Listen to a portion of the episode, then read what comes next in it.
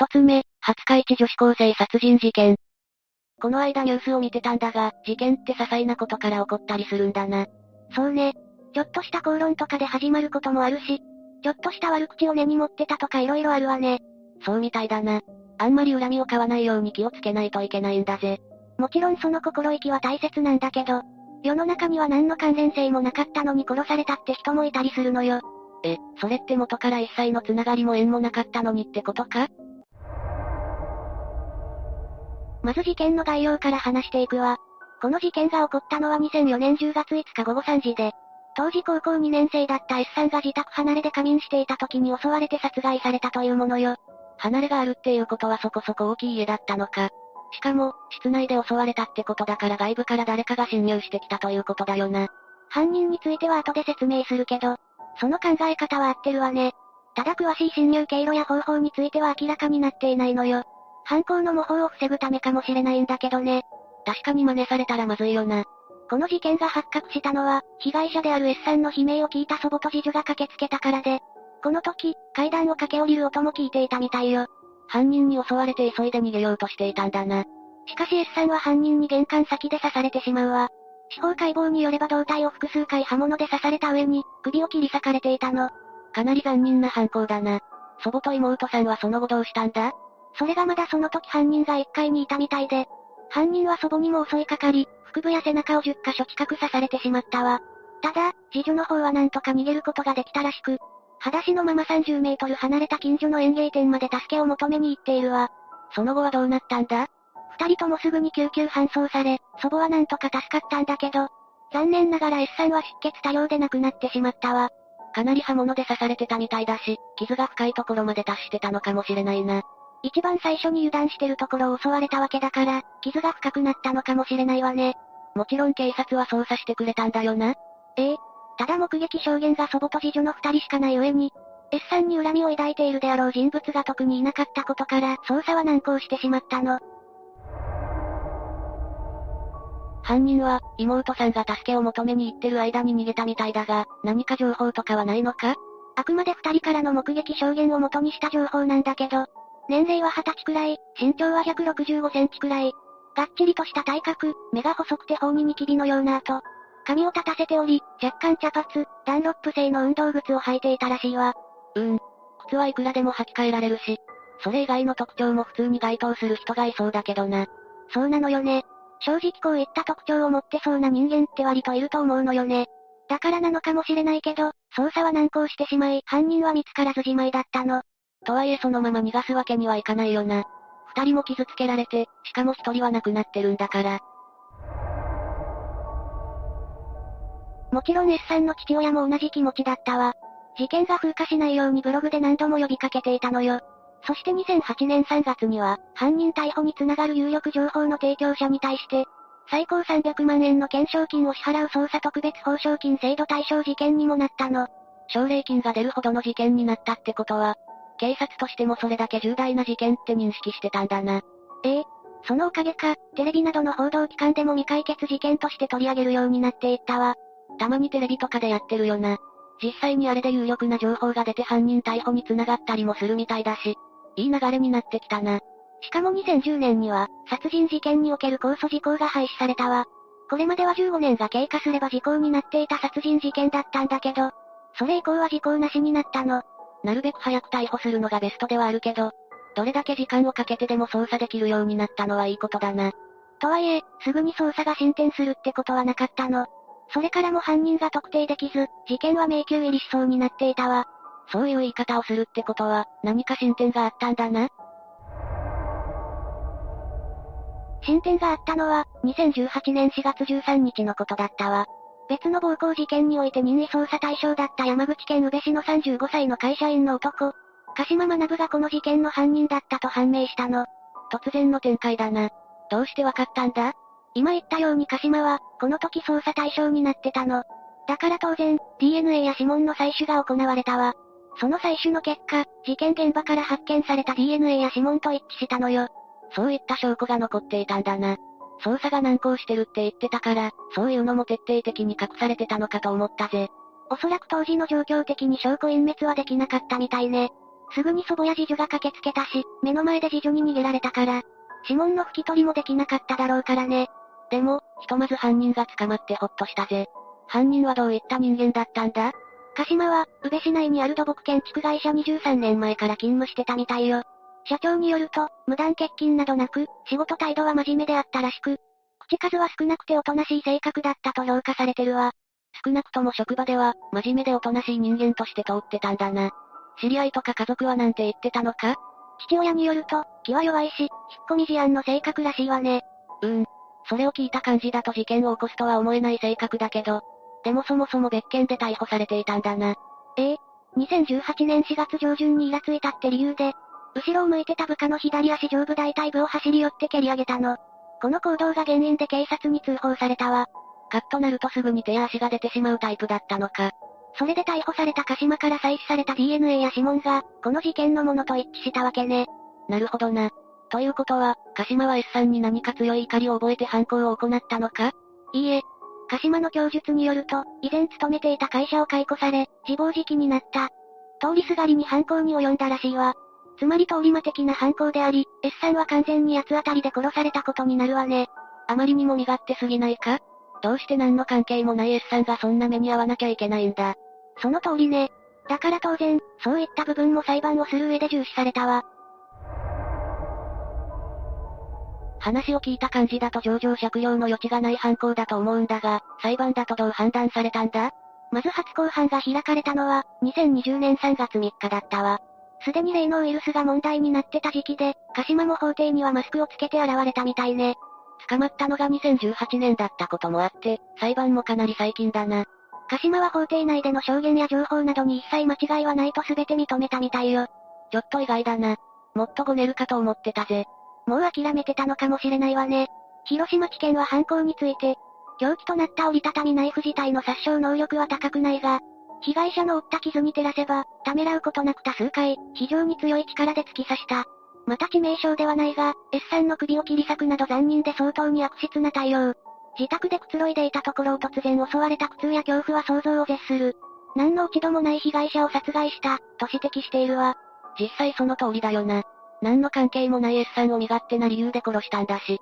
さらに重傷を負わせた祖母に関しても、殺人未遂にとどまったのは、搬送された病院に心臓血管外科医がおり、直ちに手術ができたからであり、偶然の事情によるところが大きい、としているわ。それこそ祖母も殺されてたかもしれないよな。一応殺人未遂にはなるんだろうけど、明確な殺意を持って行動してたのは間違いないと思うんだぜ。そして広島地検によると、鹿島は別に解雇されたってわけじゃないみたいなのよね。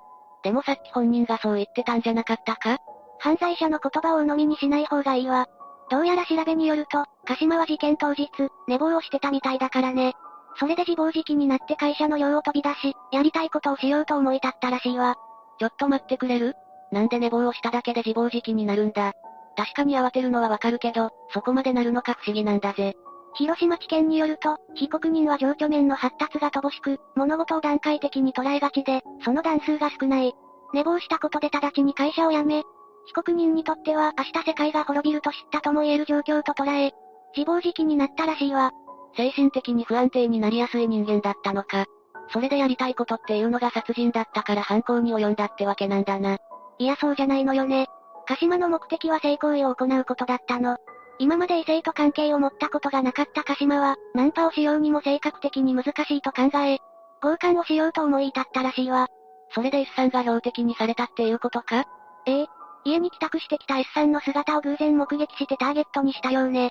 用語のしようがないんだぜ。S さんをターゲットにした鹿島は、鍵が開いていた離れへと侵入し、2階へ上がると、ベッドの上で音楽を聴きながら寝そべっていた S さんへナイフを向けて脅したの。しかし S さんはベッドに腰掛けた後、隙を見て部屋の外へと逃げ出したわ。それを鹿島が追いかけていって玄関先で事件が起きたんだな。そういうことよ。S さんは階段を降りてる最中に足がもつれて転げ落ちてしまい、そこで鹿島に追いつかれてたみたいよ。それで2階に連れ戻されそうになったから、抵抗していたところを刺されたようね。そういえばその後で鹿島は逃げたんだよな。どうやって逃げてたんだ？鹿島の供述によるとバイクを使ったらしいわ。事件現場に来る時に乗ってたのもそのバイクだったわ。バイクなら確かに逃げるのに適してるかもしれないな。そのまま県外に出られたら操作もしにくくなるし。とはいえ、生まれ持った人間性は変えられなかったみたいね。結局別件の事件を起こし、それが原因で捕まったわけだから。そうだな。遅かれ早かれ捕まっていたかもしれないな。鹿島は、弁護側被告人質問の最後に、自分には死刑がふさわしいと思っていると語ったらしいけど、当然死刑にはならなかったわ。自分勝手な犯行だし、遺族からすれば死刑にしてほしいだろうけど、確かにこれで死刑にするには色々と足りないよな。そうなの。死刑にするかどうかの基準には犯罪の性質、犯行の動機、犯行対応、殺害方法の必要性、残虐性、結果の重大性、特に殺害された被害者の数、遺族の被害感情、社会的影響、犯人の年齢、前科、犯行後の情状などがあるの。今回の事件はかなり身勝手なものだけど、この件を死刑にするのは少し難しいのよ。結果としてどんな判決が下されたんだ？鹿島に下されたのは無期懲役よ。死刑になってそれで終わらせるよりは、ずっと自分の罪で苦しませる方が効果的だろうからね。犯行に使ったナイフを処分せずに、宇部市の自宅自室の引き出しの中にずっと隠してたくらいだし。でも遺族の方の気持ちや S さんのことを考えると、なんだか納得できない気持ちもあるんだぜ。二つ目、新宿ホスト殺人未遂事件。あレイム、ホストクラブに行ったことあるか？マリサ、突然どうしたの？行ってみたいの？特に興味はないんだけど、友達がなんかハマっちゃったみたいで。それはまずいわね。事件にまで発展してしまうことがあるからね。そんな大げさなちょっと前に、若い女の子がホストに夢中になりすぎて、そのホストを包丁で刺してしまった事件があるのよ。そ、そんな事件があったのか？詳しく聞きたいんだぜ。それで、どんな事件だったんだ？ガールズバーの元店長がホストクラブのホストを包丁で刺してしまった事件よ。ふむ。二人は若かったのか？刺したのは高岡ゆか、当時21歳。一方の被害者は源氏なるなさん。彼は二十歳だったみたいね。若っ。でも、未遂ってことは死ななかったんだよな。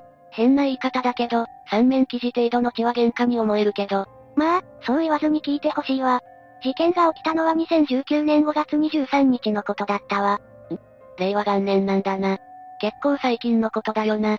東京新宿区のマンションで、高岡ゆかが、ホスト男性ルナさんの腹部を包丁で刺し重傷を負わせたわ。うん、それで？この事件、ゆかは事件を、好きで好きでしょうがないから刺したといった供述をしているの。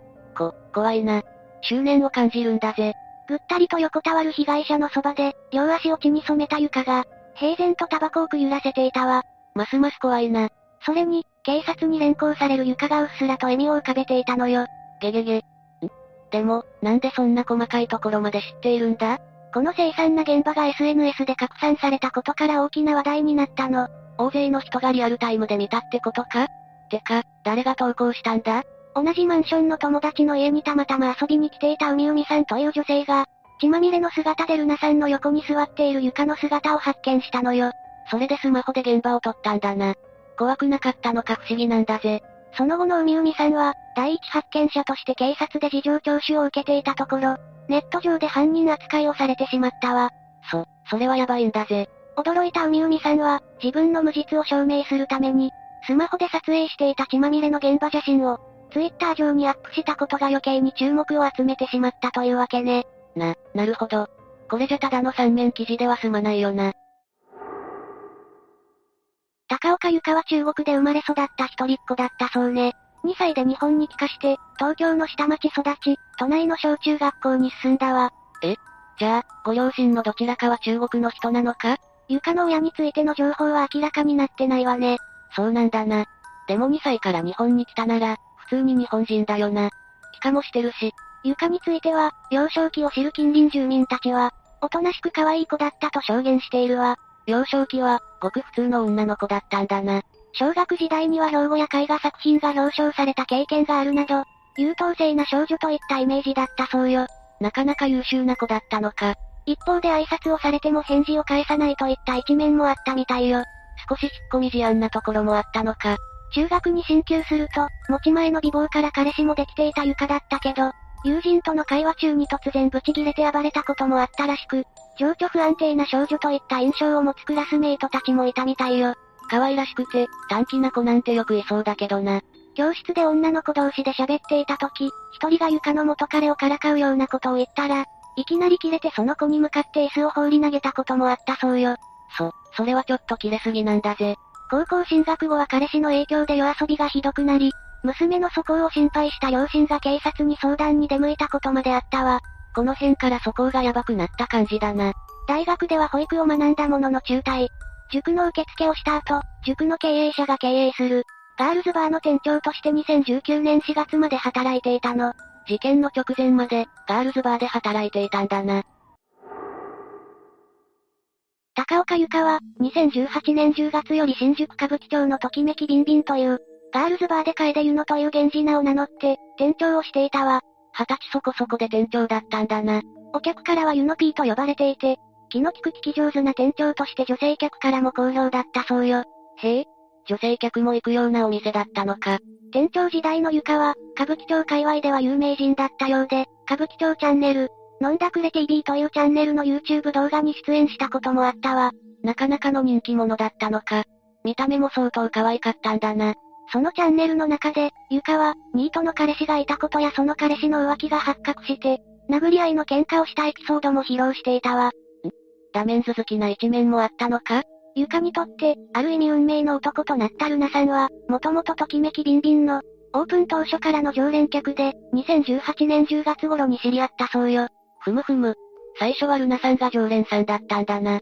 その後、ルナさんの勤めるホストクラブがゆかの店から、徒歩数分程度の距離にあったことから、ゆかはホストクラブに通い詰め、ルナさんにどっぷりのめり込んでしまったのよ。あちゃー、ここからハマってしまったんだな。あまりにもホスト遊びにはまりすぎたゆかは、2019年4月になると、仕事を辞めてホストクラブに通い詰めるまでになってしまったわ。とことんハマってしまったのか。2019年の5月にはルナさんがナンバーワンに上り詰めるほど、お金を貢いでいたわ。ええ、どうやって稼いでいたんだ？男女の関係となったのは、この年4月、関係は週に、3回のペースで続いたそうね。ただのお客じゃなくなったのか。ホストクラブで彼にお金を使うため、ゆかわガールズバーの仕事を辞め、渋谷のデリヘルやパパ活で資金を稼ぐようになったわ。そこまでして、ホストってハマるものなんだな。デリヘルはルナさんに汚いと思われて、嫌われたくないという理由で話せなかったそうよ。そりゃそうだよな。パパ活で知り合った男性とは、海外旅行に行き、200万円を稼ぎ、すべてルナさんに貢いだそうね。パパ活って、そんなに儲かるのか？パパ活については、ルナさんにも打ち明けていたそうよ。二人はホストとお客の関係だったけど、男女の関係だったなら、ゆかは恋人と思っていたかもな。ゆかはルナさんに引っ越ししたら毎日通う、一緒にいられると言われ、5月20日に犯行現場となったマンションに引っ越したのよ。それはルナさんも悪いと思うな。そこまで言われたら、その気になるんだぜ。しかし、引っ越しのわずか3日後に事件が起きてしまうわ。たった3日しか経っていなかったんだな。事件当日、ルナさんはホストクラブのように住んでいて、床のマンションを訪ねたのもアフターの一環と思っていたらしいわ。それもどうかと思うぜ。その日床は、仕事を終えて、朝方マンションへ帰宅したわ。彼のために懸命に稼いでいたんだな。帰宅して眠れずに、ガールズバー時代の友人と電話で、彼の女性関係のことを相談していたのよ。ホストだからな、女性との交友関係は、疑い出したらキリがないよな。友達は一緒にいたいなら、我慢するしかないと助言したそうよ。確かに正論ではあるが、その日、ルナさんはマンションに来て、カーテンをつけるのを手伝ってくれる約束をしていたんだけど、不安になったゆかはルナさんに電話をかけるも繋がらず、LINE をしたら、お客の女の子の店に飲みに行くから遅くなると返信が来たわ。あらら、タイミング悪いな。その時、床の中で何かがプツンと音を立てて切れたんだろうね。いや、やばいよな。犯行を決意した床は、スマホにメモを残すわ。な、なんて残したんだ？両親や友達に向けた謝罪文、早い話が一緒ね。それって、無理心中しますってことだよな。そしてルナさんは15時頃、床のマンションにやってきたわ。結構、脳天気に来たんだろうな。床は機嫌よく出迎え、二人はカーテンをつけたり、いつものように仲良く過ごしたわ。嵐の前の静けさってやつなんだぜ。やがて、ルナさんは眠りにつく。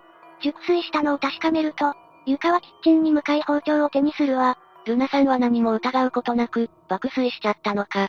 一緒に死のうね、床は、そうつぶやくとルナさんに包丁を突き立てたの。はあ、ついにやっちゃったんだな。激しい痛みに目を覚ましたルナさんは、狂気に満ちた表情の床に気づき、すべてを理解し救急車を呼ぼうとスマホを手にしたわ。少しでも早く呼ばなきゃだぜ。床にスマホを取り上げられたルナさんは玄関に逃げ、すがりつく床を跳ねのけ必死に抵抗したわ。とどめを刺されたら最後だもんな。その勢いでコンタクトレンズが外れた床はメガネを取りに部屋に戻り、ルナさんはその隙に外に逃げ出したの。床は追いかけたのか？ゆかはメガネとスマホ、タバコを持って、ルナさんをゆっくり追いかけたわ。い、意外と冷静なんだな。助けを求めて逃げ出したものの、ルナさんはマンション1階の、エントランス付近で力尽きて倒れてしまったわ。ゆかはどうしたんだ？追いかけてきたゆかは、息も絶え絶えなルナさんの姿を見てとどめは刺さず、死を見届けるために横に座り、スマホをいじったりタバコを吸っていたわ。怖い光景なんだぜ。その姿を偶然通りかかった女性が撮影して SNS で拡散したわけだけど、結局彼が死んでいくのが怖くなり、ゆかは自ら警察に通報したの。ルナさん助かってよかったな。ルナさんは、一命は取り留めたものの、肝臓を傷つけられて重傷。ゆかは、うっすら笑みを浮かべながら警察に連行されていったわ。新宿ホスト殺人未遂事件の裁判に先立って、高岡由香被告と、ルナさんの間ではすでに示談が成立していたわ。え、そうなのか？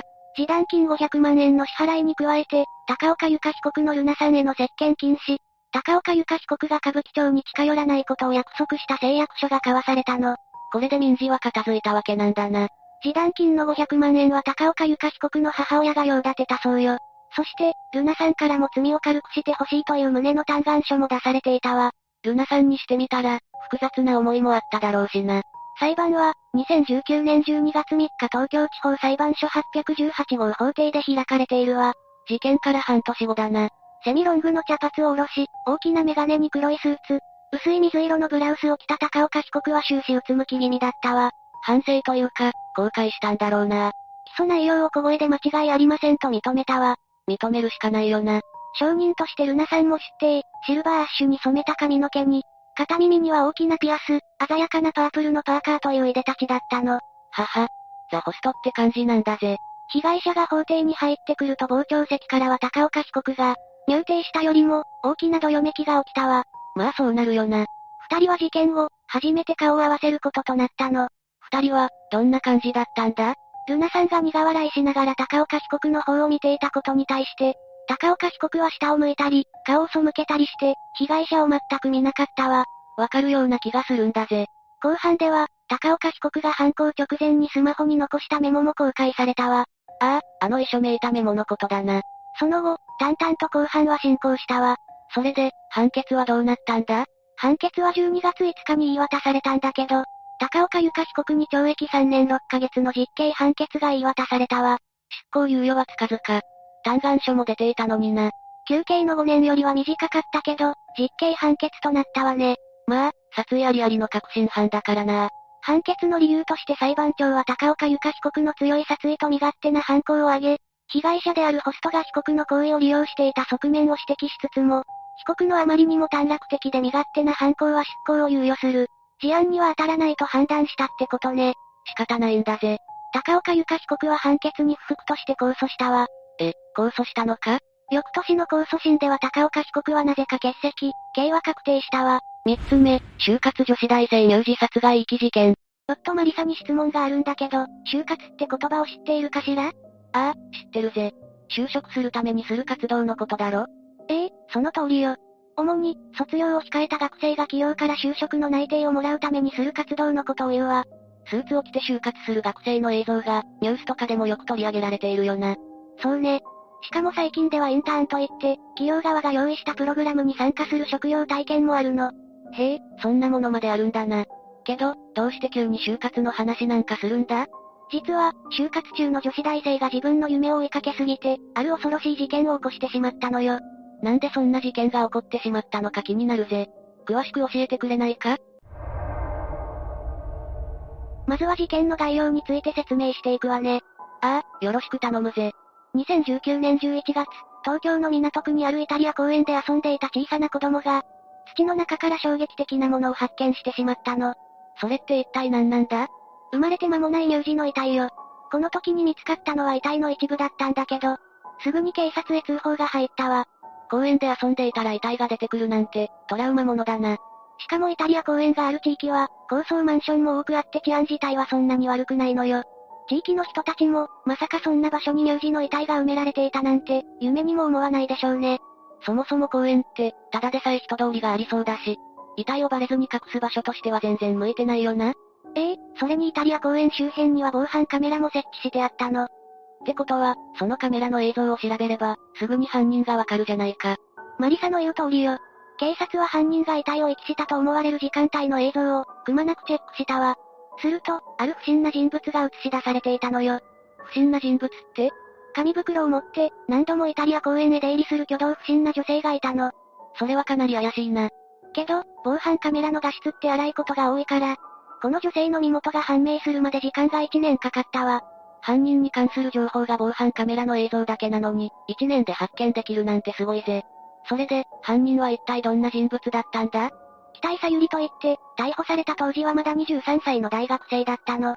え、大学生が乳児を公園に埋めたのか？そうなのよ。しかも北井さゆりが遺棄した乳児は、彼女が産んだ実の子だったわ。嘘だろ。じゃあ、北井さゆりは自分の子を遺棄したってことだよな。ええ、残念だけどそういうことになるわね。なんでそんなことをしたんだ？まずは北井さゆりの人物像を紹介してから、事件の動機についても説明していくわ。北井さゆりは、1997年生まれで兵庫県神戸市出身よ。幼少期は友達が多く、学生時代はバレー部に所属していたの。バレー部に入るってことは、運動神経が良かったんだな。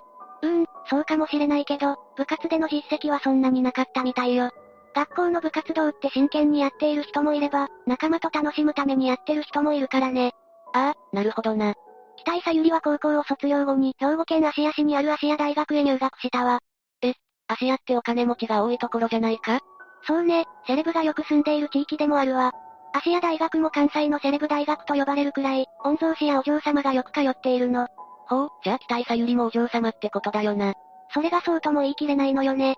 北井さゆりはごく普通の一般家庭で育っていて、実家のある場所も周囲には田んぼが広がっているようなところだったわ。お嬢様ではなく、のんびりとした田舎で育った子だったってことか。それにしても、実家がお金持ちってわけでもないのに、どうして北井さゆりはセレブ大学に通っていたんだ？その理由は、北井さゆりの学力が関係しているわ。芦屋大学はお金持ちが通う学校として有名なんだけど、偏差値は35くらいなので、勉強が苦手な子でも入学しやすいのよ。おお、そんな事情があったのか。けど勉強が苦手なのに大学へ行くって、ちょっと矛盾を感じるぜ。高校を卒業してすぐ就職するよりは、とりあえず大学へ入学して自由に過ごす方が楽しいからね。北井さゆりは大学へ進学後、どんな感じで過ごしていたんだ？ハワイへ留学したり、それなりに楽しんでいたみたい。留学していた期間は2週間程度で、英語の資料作りをしていたのよ。え、資料を作るくらいなら日本でもできるんじゃないか？まあ、海外へ行くっていう経験をしたかったのかもね。北井さゆりは留学などを楽しんでいた一方で、ある趣味にも熱中していたわ。ん？なんだ、そのある趣味って？彼女は趣味として、アイドルグループの追っかけをしていたの。追っかけって、具体的に何をするのか教えてほしいぜ。アイドルグループのコンサートに何度も行ったり、事務所の前などで待ち伏せしてアイドルと会えるチャンスを狙う追っかけもいるわ。熱烈なファンってことなんだろうけど、行動力がありすぎて少し怖いな。追っかけは行動力だけじゃなくて、コンサートのチケットやグッズを買うための資金がかなり必要になってくるのよ。社会人ならいいが、学生だと金の工面に困りそうだぜ。北井さゆりも大学生だったから、自由に使える金はそんなになかったんじゃないか？いや、北井さゆりは高額なバイトをしていたからお金には困っていなかったわ。なあ、レイム。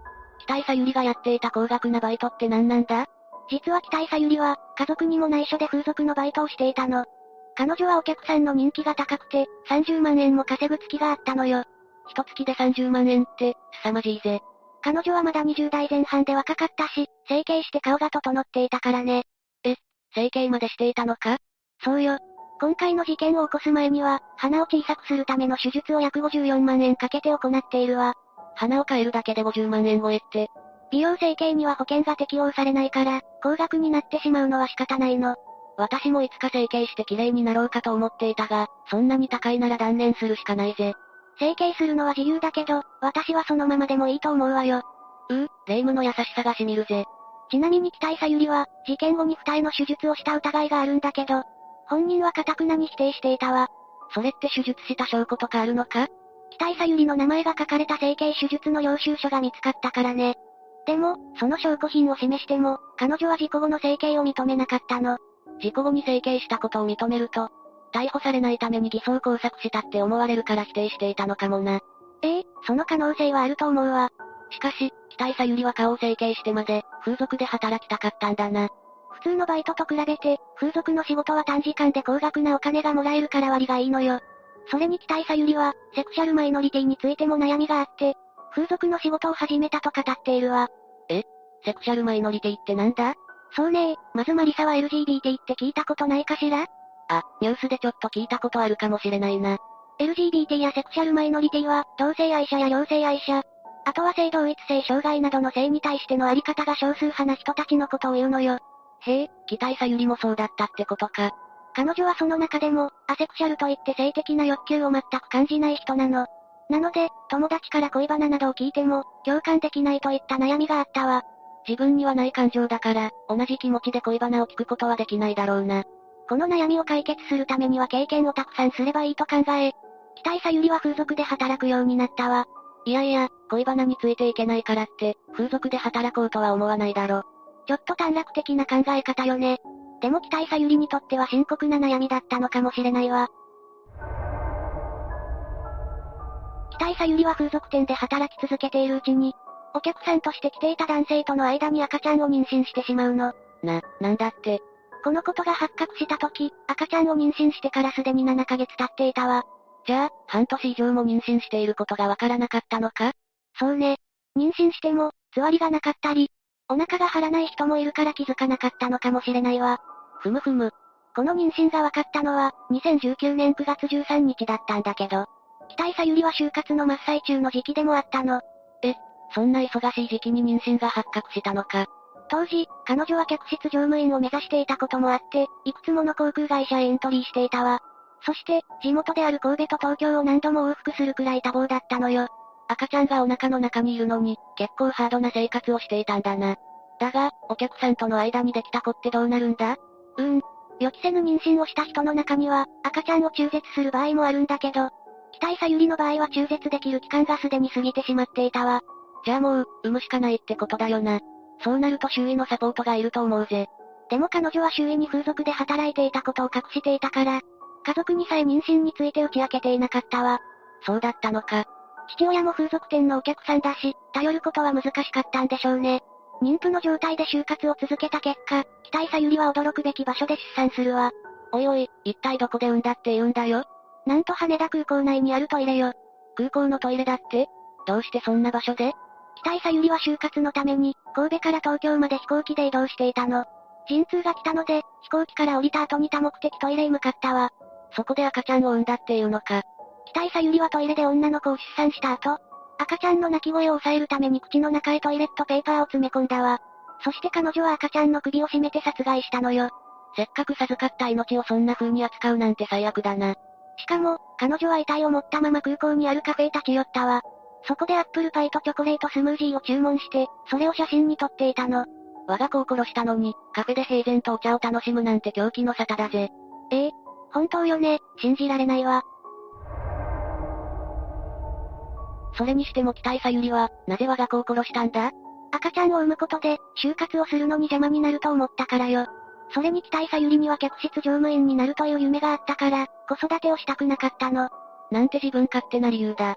彼女は空港のトイレで出産した時も、赤ちゃんのことより翌日の面接試験が気になって仕方なかったみたい。そこまでして夢を追いかけたかったのか？でも期待さゆりが企業に提出していたエントリーシートは空白が多くて、やる気を感じることのできないものだったわ。ええ、自己アピールとかは書いていなかったのかよ？書いてあるのは本人の名前と経歴ぐらいだったの。本当にやる気があるなら、もっと真剣に自分をアピールするでしょうね。ああ、そうだと思うぜ。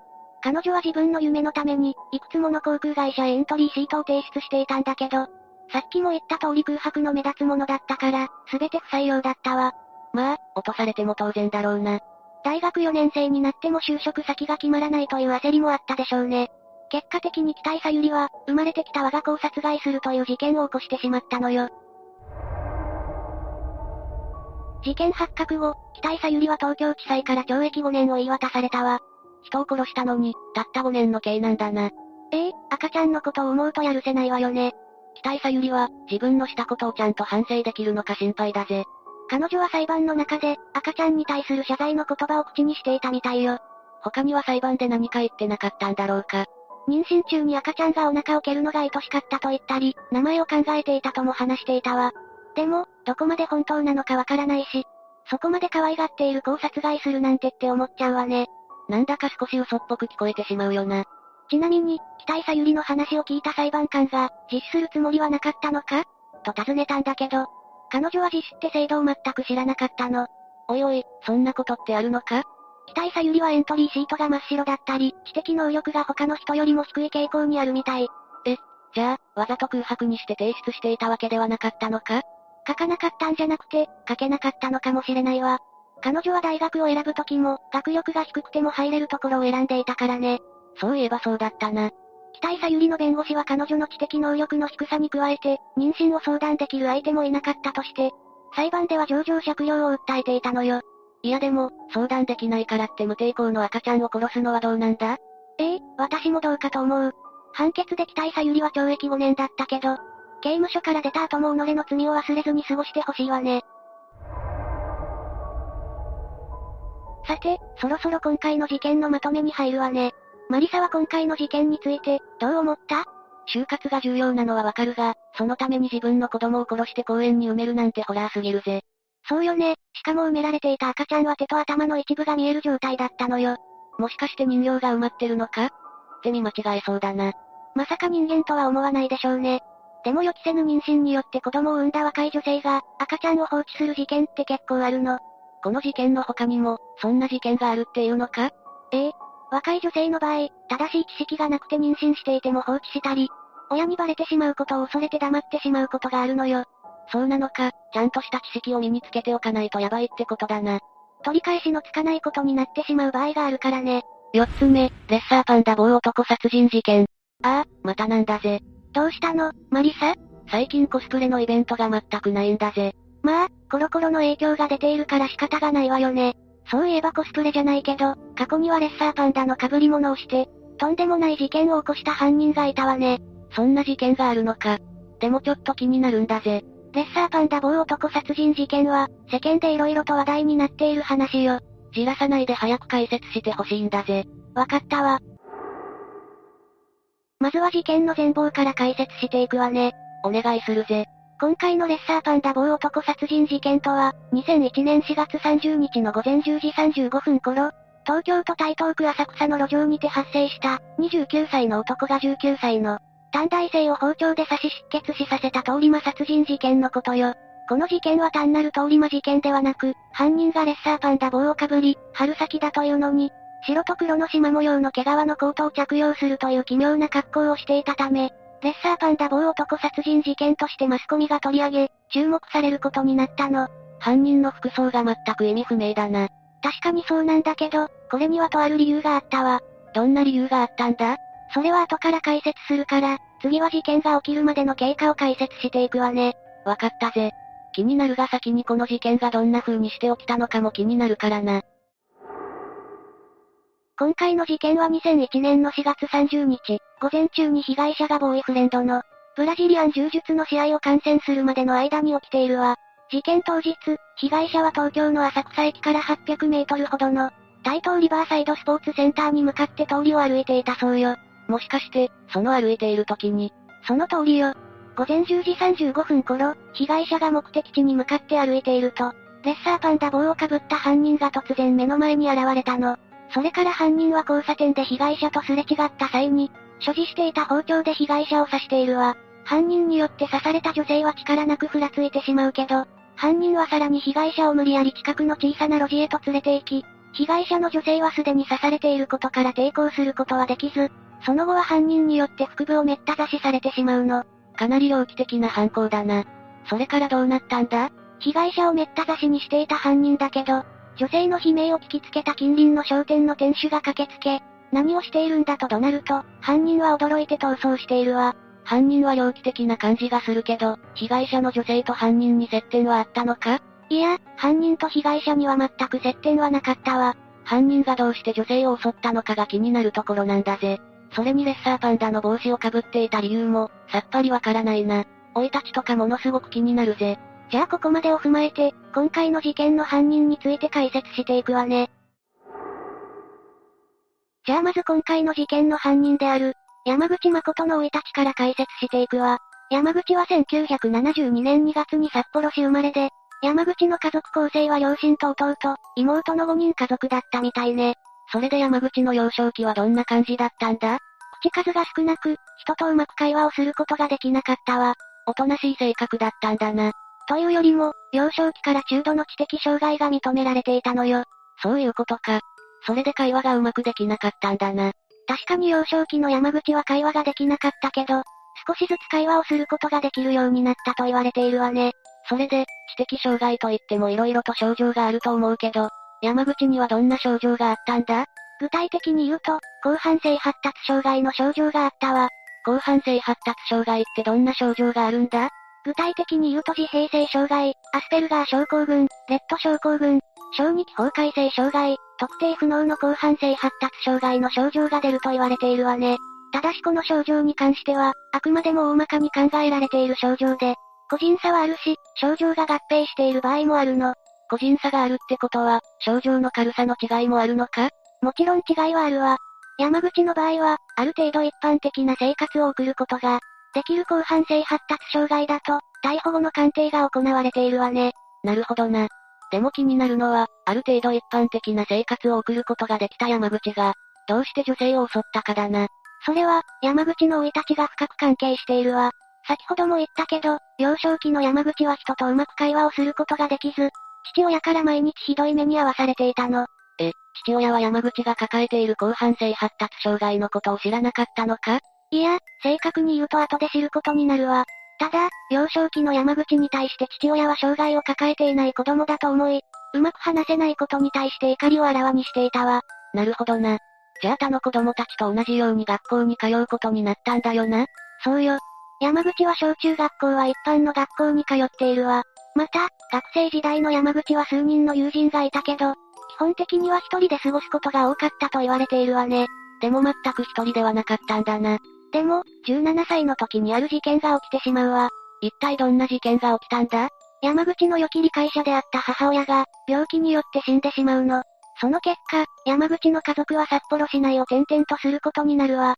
やがて、山口は1990年に定時制の養護学校を卒業すると、クリーニング店の店員として働くことになるけど、人間関係に悩み職を転々とすることになるの。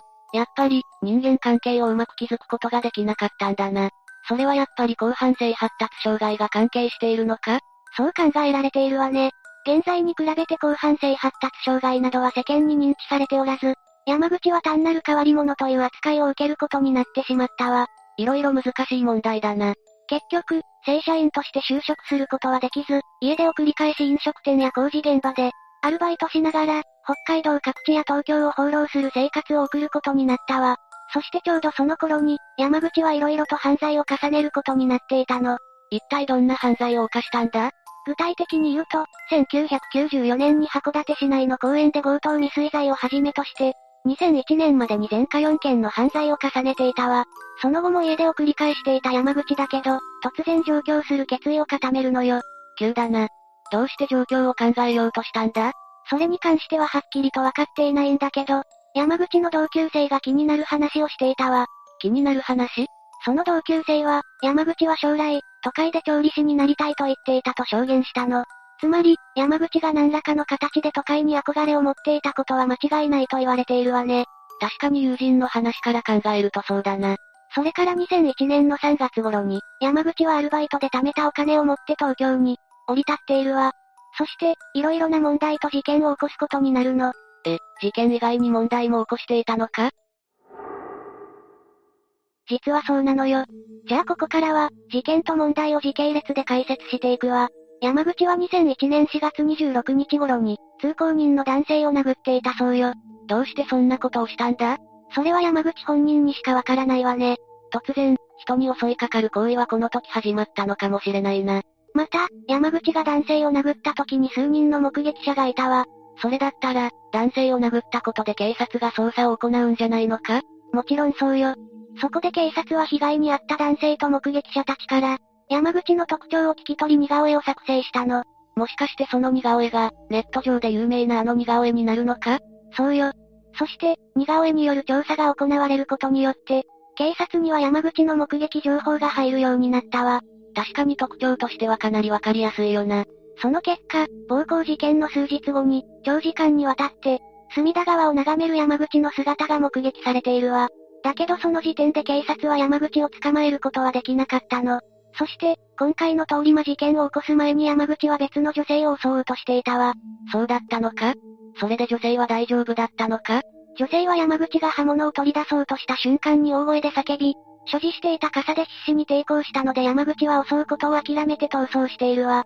じゃあもしかして、そうその場から逃走した山口だったけど、通り魔をすることを諦めたわけではなかったの。その結果、今回の通り魔事件が起きることになるわ。でも、どうして山口は女性を襲うと考えたんだろうな？明確なことは明らかにされていないけど、通り魔事件の被害者を襲った理由は女性が自分の好みだったから、しばらく後をつけている途中に女性が自分に対して驚いた表情を見せたので、自分が侮辱されたと思い、カッとなって犯行に及んだと逮捕後に語っているわ。そ、そんな理由で？山口はどうやって逮捕されたのかも気になるな。確かにそうね。じゃあここからは山口が逮捕されるまでの流れを解説していくわ。事件後、山口は犯行の際に汚れた手を洗うために墨田公園内のトイレに立ち寄り、レッサーパンダの帽子などのいくつもの所持品を捨てているわ。この所持品は捜査中の警察官によって発見されたけど、山口の姿はどこにもなかったの。一体、山口はどこへ行ったんだ？山口は意外なところで逮捕されることになるんだけど、霊夢はどこだと思う？うーん、地元に戻って札幌とかか？いや、山口が逮捕された場所は東京の代々木よ。え、どうして代々木で逮捕されたんだ？実は山口は、事件後に東京駅で野宿をしていると、建設作業員から仕事の勧誘を受け、小林という偽名を使って仕事を始めることになるの。山口の思考回路が全く読めないんだぜ。だけど、働いていた建設会社の関係者が、警視庁が公開していた山口の似顔絵に気づき、埼玉県所沢警察署へ出向いて通報しているわ。その結果、埼玉県警からの連絡を受けた警視庁捜査本部は5月10日に、山口が働いていた建設現場である代々木に赴き、彼は逮捕されることになったのよ。逃走したいのか、お金を稼ぎたいのかさっぱりわからないんだぜ。確かにマリサがそう思うのも無理ないわね。というのも、山口は、自身が警察に追われているとは全く考えていなかったからね。え？えあくまでも山口は、自分の本能の赴くままに行動していただけで、それが犯罪になるとは考えていなかったの。とんでもない思考回路だぜ。もしかして、山口の広範性発達障害が関係しているのか？関係しているわ。逮捕後に山口は意味不明な言動を繰り返していて、警察官から難しい質問をされると、お母さんが知っていると答えたそうよ。山口の頭の中ではまだ母親が生きているのか。結局、山口は通り魔事件などによって無期懲役が言い渡され、現在は服役しているわ。よく犯人の精神状態によって、罪が軽くなったりすることがあるだろ？山口はそうならなかったのか？もちろん、山口は異常な精神性を持ち合わせていたので精神鑑定が行われたけど、明確な殺意があったことは間違いないとの理由から、無期懲役が言い渡されているわね。そういうことなのか。当時、この事件はかなり話題になったのか？もちろんなったわ。山口が逮捕されるまでにレッサーパンダの帽子をかぶった男性という、インパクトが強い情報をマスコミは連日報道していたの。確かにかなり変わった格好だもんな。だけど、山口が逮捕されてから広範性発達障害の症状があったことがわかると、マスコミの報道はなくなっていったわ。うーん。どうして報道がなくなったのか気になるな。いろいろと理由は考えられるけど、一番の理由は報道する。理由がなくなったからだと言われているわね。報道する理由って？それは報道しなくても、世間がすでに答えを見出していたからね。なるほどな。それで報道がなくなったのか。ちなみにどうして山口は、レッサーパンダの帽子をかぶっていたんだ？それに関して山口は、この帽子は僕のお気に入りなのでいつも一緒にいます。当然寝る時も一緒です、と語っていることから犯行当時も被っていたと考えられているわね。なるほどな。また、取り調べで山口の知能テストが行われたけど、IQ は49程度だったと言われているわね。そして、何よりも山口が抱えていた本当の心の闇が、取り調べで明らかになっているわ。山口はどんな心の闇を抱えていたんだ？山口は自分が広範性発達障害ではなく、健常者だとずっと思っていたことよ。え、どういうことなんだ？実は山口は、自身が広範性発達障害を抱えた人間と思われることに、ものすごい抵抗を感じていたの。なるほどな。自分はあくまでも健常者であると主張したかったんだな。その証拠に、高校から養護学校に通うことに対してものすごく反発し、両親が作成した障害者手帳を破り捨てたと言われているわ。なんとも言えない問題だな。でも、後半性発達障害だろうが、健常者だろうが犯罪を犯してはいけないことは間違いないだろその通りよ。誰しも認めたくないことがあっても、罪を犯していいわけではないの。大切なのは、真っ当に生きることね。その通りなんだぜ。というわけで今回はレッサーパンダ棒男殺人事件について紹介したわ。それでは、次回もゆっくりしていってね。